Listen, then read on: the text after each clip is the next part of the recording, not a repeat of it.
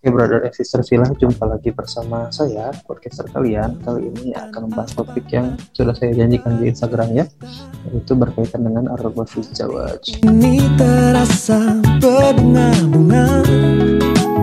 Nah, teman-teman sekalian, tahu gak sih apa itu Arba Jawa? Arba Jawa itu adalah keinginan ataupun hasrat untuk melakukan pernikahan. Nah, gitu teman-teman. Jadi ada beberapa fase eh pertama itu fase hanya sekedar hasrat saja untuk atau ingin saja ya. Nah, pas fase ini biasanya di atau dialami oleh anak-anak SMA yang baru lulus biasanya ataupun masa remaja tadi ya remaja ya remaja tanggung baru anak SMA baru lulus ataupun baru awal masuk kuliah. Lalu yang kedua ada uh, fase yang menggebu-gebu ya.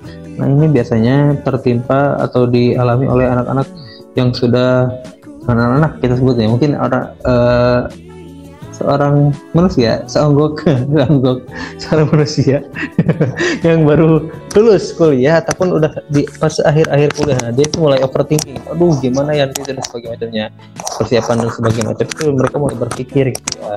Baru yang terakhir itu uh, fase yang sudah apa ya acuh tak acuh ataupun ya kalaupun mau ya udah gitu tinggal jalan gitu. Itu udah umur 25 ke atas biasanya di alminnya nah itu tuh ya udah kalau memang dia nemukan yang klop yang pas gitu biasanya langsung ya udah ayolah gas gitu. Kalau enggak ya enggak gitu teman-teman. Jadi uh, kenapa dibahas permasalahan ini? Tentu juga penting karena kadang orang tua tuh tidak tahu gitu namanya arba fisawaj ini makanya berpikir kalau ya apa ya kadang-kadang ya lebih ke idealisnya orang tua itu ya gitu. Ya, anakku tuh harus ngikutin uh, kemauan aku nikah dan sebagainya macamnya kapan sementara mereka ataupun orang tua kadang-kadang tidak paham dengan konsep ini.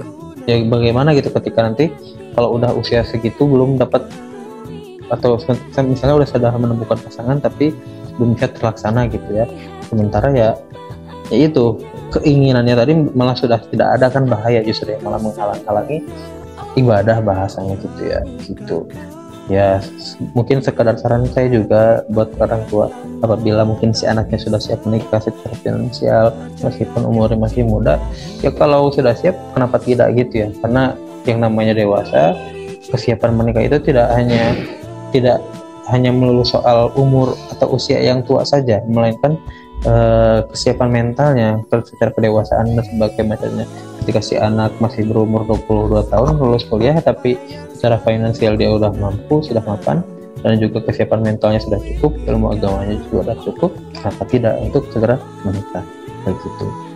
Begitu mungkin buat sekedar saran dari saya pembahasan yang saya bahas ini semoga bermanfaat. Thanks for your best attention. Assalamualaikum warahmatullahi wabarakatuh